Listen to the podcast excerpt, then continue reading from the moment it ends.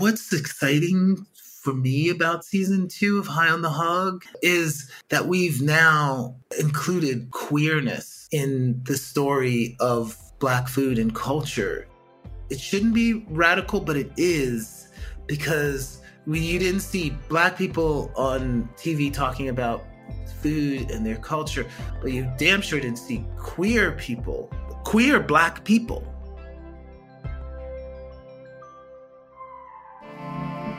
Welcome to The Stephen Satterfield Show, part of Whetstone Radio Collective. Hello, my friends. Welcome back to the second season of The Stephen Satterfield Show. It's been way too long, and that is my fault. I've been a little busy. Maybe you just saw the second season of High on the Hog. In case you did not, you can tune into Netflix, where it lives. I hope you enjoy the second season. It was a lot more personal, and it was a much different experience of having living luminaries, living ancestors as crux of the show. And I'm still sitting with a lot of those conversations and scenes. The experience was just so massive in so many ways. So if you want to know more about it, I'm happy to answer your questions. But for now, we can get this season started with an interview with High on the Hog director Roger Ross Williams, who has had a long and incredible career in film and television. Roger is a star in his own movie. He has just completed his first scripted film, Cassandro, on Amazon Prime, featuring Gael Garcia Bernal and Bad Bunny. Roger is in a beautiful period of renaissance in his career, and it was just a joy to capture him in this moment. We will get it started with Roger Ross Williams next up, spilling all the tea on all the things High on the Hog and much more. For people who are listening who don't know, the reason that I know Roger is as the director of High on the Hog, the person who developed me in my role as the host in ways I didn't really see myself. So thank you for that, Roger. First of all, Stephen, it's a pleasure to talk to you. It's always a pleasure to see you and hang out. Do you remember we met here in Amsterdam? I do remember. For the first time? I do remember. We met in Amsterdam, where I am right now. We met here for the first time. And I remember you bought me an amazing bottle of wine. It was organic wine. Sounds on brand. A book and something else. There were three gifts. The three gifts of Stephen Satterfield. And I remember that. And we sat there and had our first conversation. That's right. You have been in the business of film in some capacity for decades. And of course, along the way, you work with stars. Do you have any consciousness around working with someone like Naomi Campbell, for instance? You know, I've been doing this for a long time, but I didn't get any recognition or from anyone, even after winning the Oscar. I won the Oscar for a film I did in Zimbabwe about a severely disabled singer. It was a short documentary, and I was sleeping on my friend's couch. I was sleeping on my business partner, Jeff Martz, him and his wife. I was sleeping on their couch after I won the Oscar because no one called me. I got no jobs. I was broke. And that was in what, like 2010? 2010. And that went on for years. And then I decided to try to make a feature film, which no one was giving me any money. So I had to do it on my own. I got Marilyn Micah in the college in Baltimore to give me a camera and an intern to go to Uganda. Basically then made God Loves Uganda, which was my first documentary feature, which got into Sundance and, you know, started things rolling, but still no one was giving me anything, paying attention. And it wasn't until I made Life Animated, which is a film about an autistic kid who learns to communicate and understand the world through Disney animated films. And then that got nominated for an Oscar. After that, things started taking off. And then I started a company, One Story Up. And one of the first shows that we did was High on the Hog. And Karis and Fabian optioned Dr. Jessica B. Harris's book, and they had been taking it around.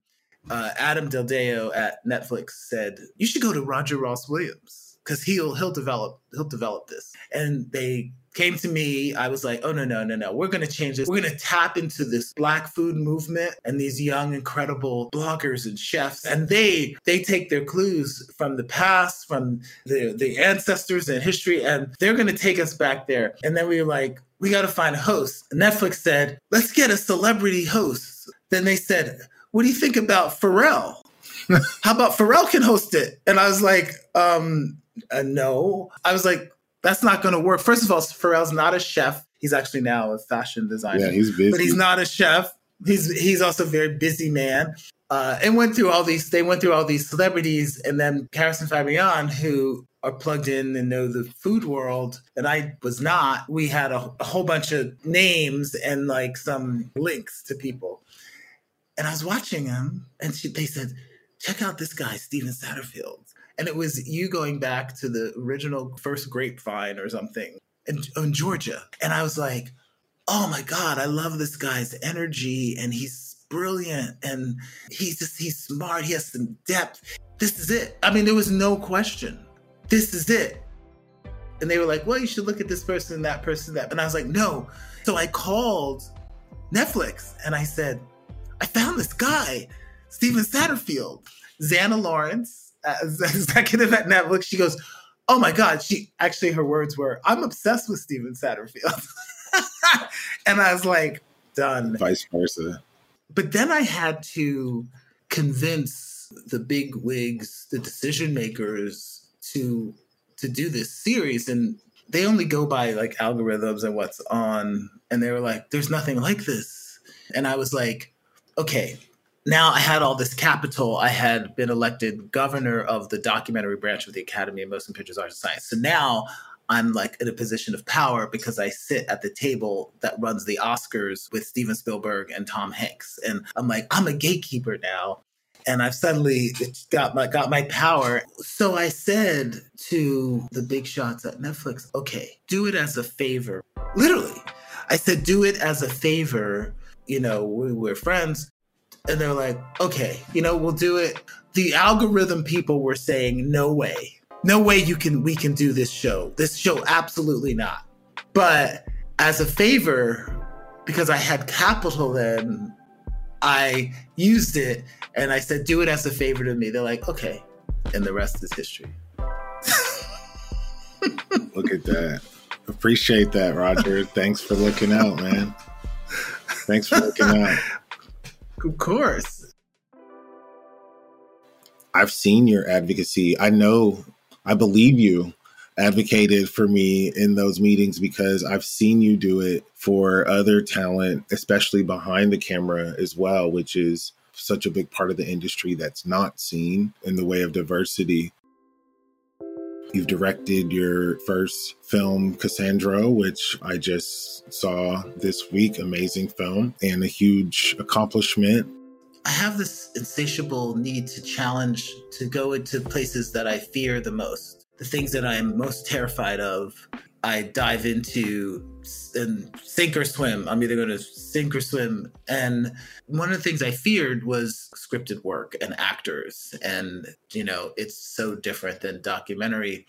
And many documentarians have made scripted films and failed. You know, like the skill set doesn't cross over very well. And because of that, I was like, I'm going to do this. And I gave myself extra challenges. Like I decided I'm going to do it in a language I don't speak, in a country. It's not my country. It's not my culture. And Cassandra's about a cross-dressing, effeminate, gay lucha libre wrestler. It's based on a true story. There's a real Cassandro, and it was a New Yorker, massively successful New Yorker profile, kind of like your own. A 6,000 word New Yorker profile, you know. And I read it and I was like, oh my God. And the New Yorker was doing a series where they were turning the magazine into like a series on Amazon. You could pick any article in the New Yorker from 1922 till now, to the whole history of the New Yorker, make a 15-minute documentary. So Julie Goldman, my longtime producer, and I chose Cassandro. And the first day I was shooting the documentary, I don't know, something hit me, something spoke to me and said, this is your first feature scripted film. And I announced it to Cassandra like 2 hours into the interview. I said, wait, stop. You're my first scripted film. And Cassandra was like, great. Oh my God. And there was something magical. It's the same thing I felt when I saw you for the first time on that tape. There's a inner energy and light, and there's this charismatic, there's something that I can't explain that about Cassandro that I saw that was really special. And I was like, you should be a film.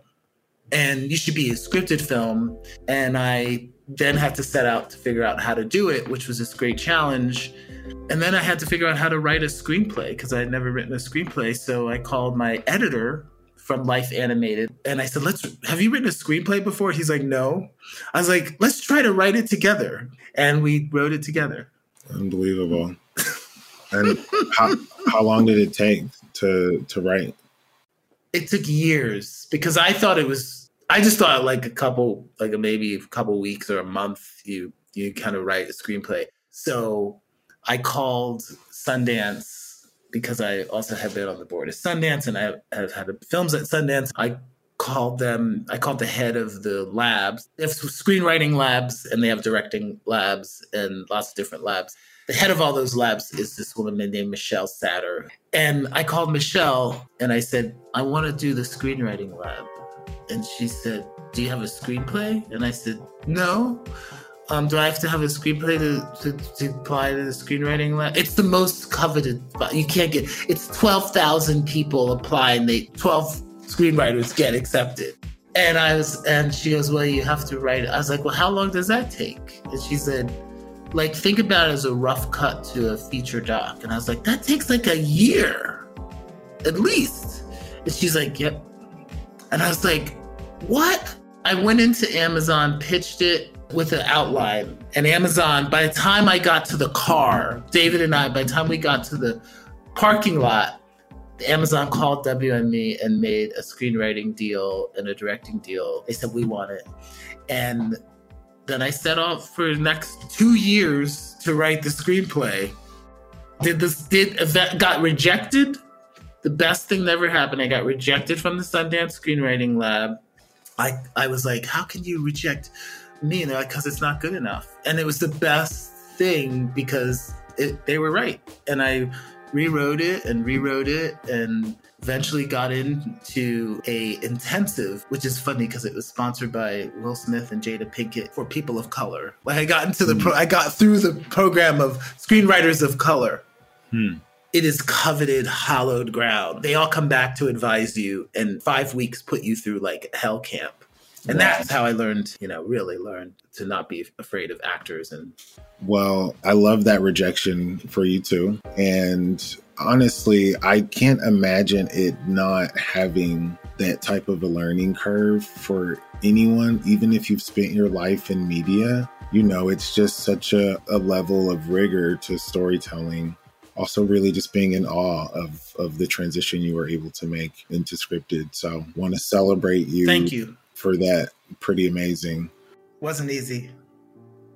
Relatedly, another big event, restructuring of Hollywood, the business of media and entertainment more broadly. Anyone can look up what's happening with labor, but I'm curious more broadly how you are feeling about the future of the business of media, film, entertainment. Yeah.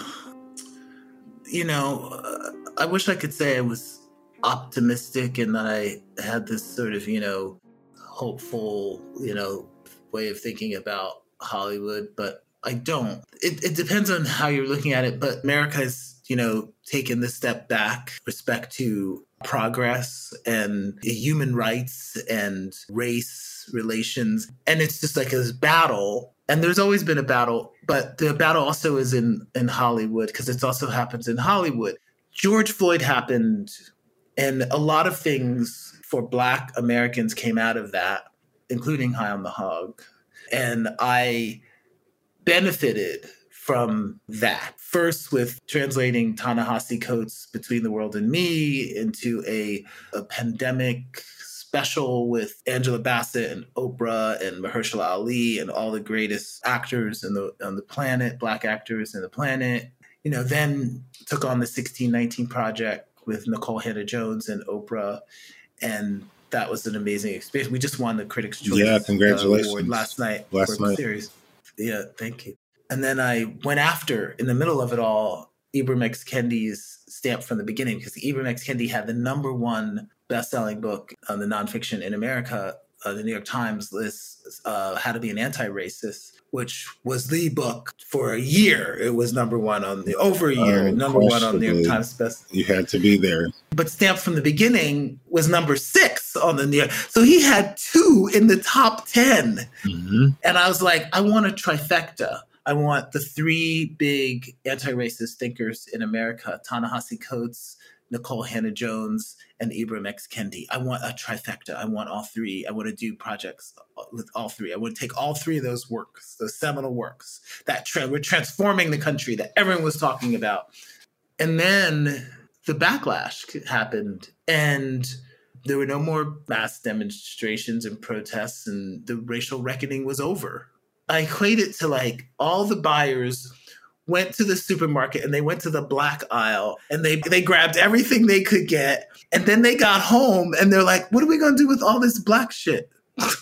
And now they don't want it because no one's interested anymore in it. And so in the documentary space, it's just only celebrity, you know, commercial stuff, you know, so the documentary industry is suffering and documentary filmmakers are suffering and important stories aren't being told.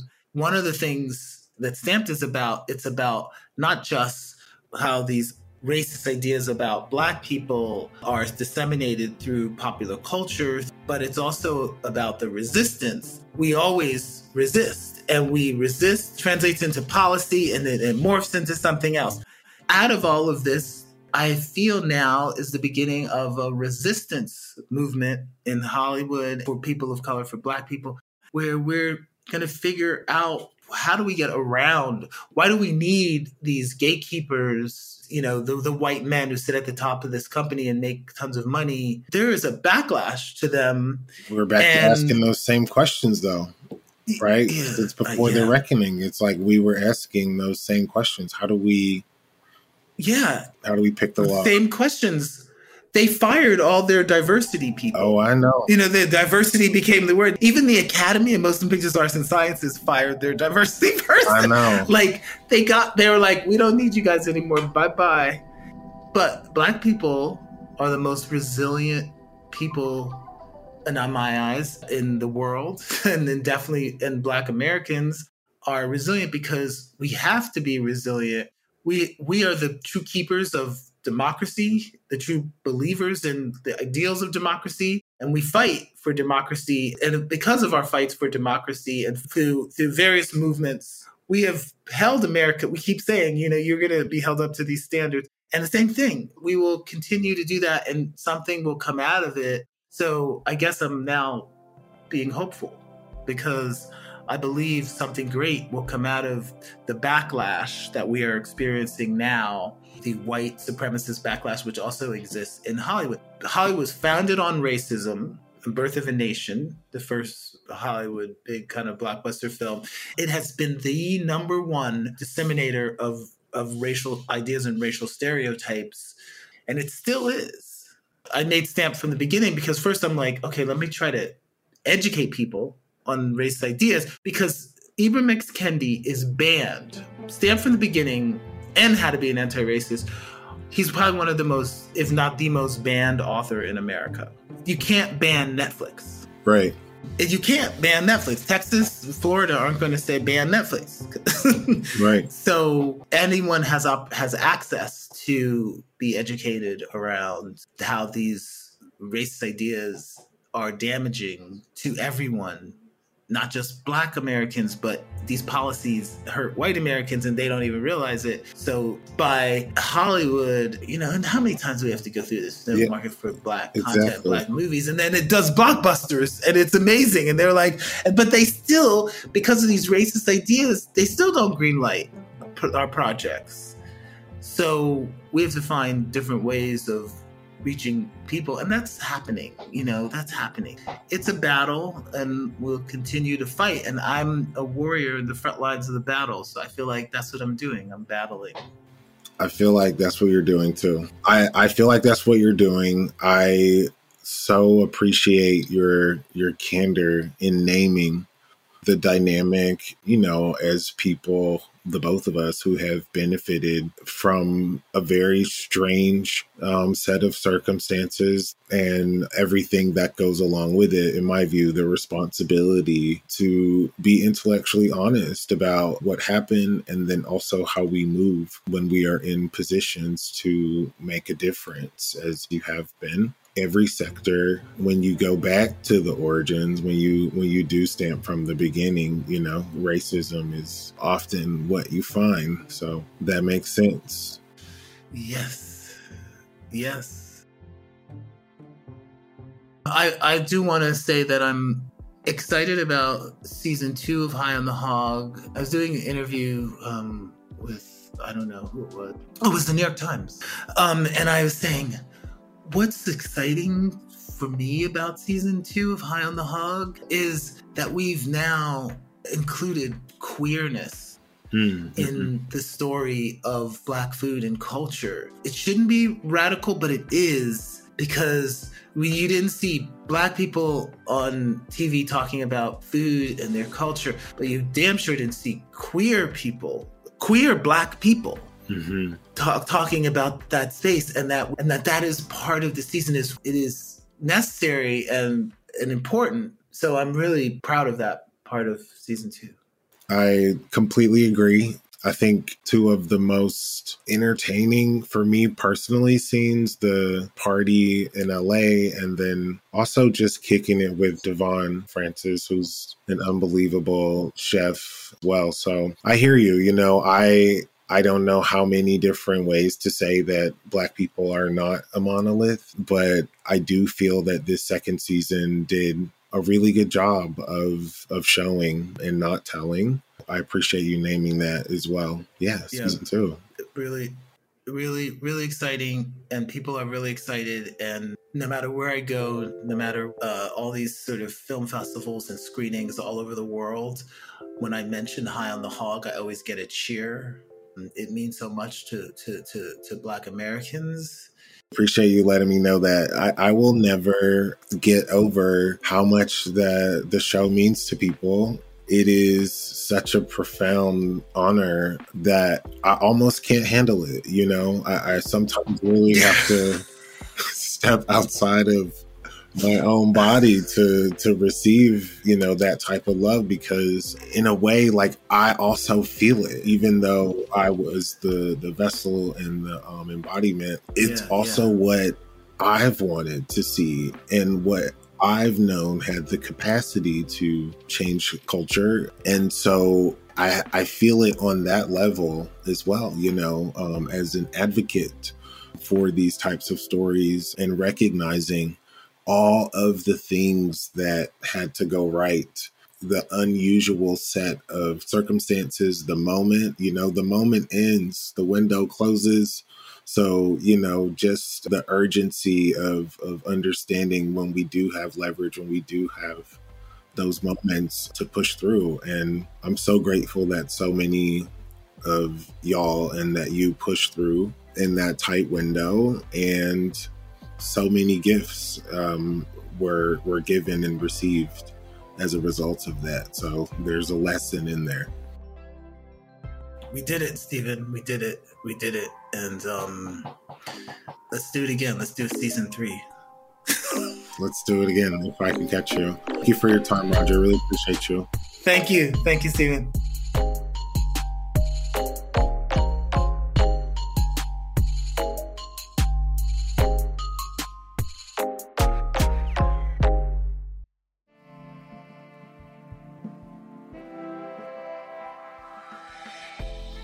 Thank you for listening to The Stephen Satterfield Show. You can follow us and learn more about the show at Whetstone Media on Instagram, YouTube, and online, whetstonemedia.com. That's WHETSTONE media.com. We'll be back next week. Peace.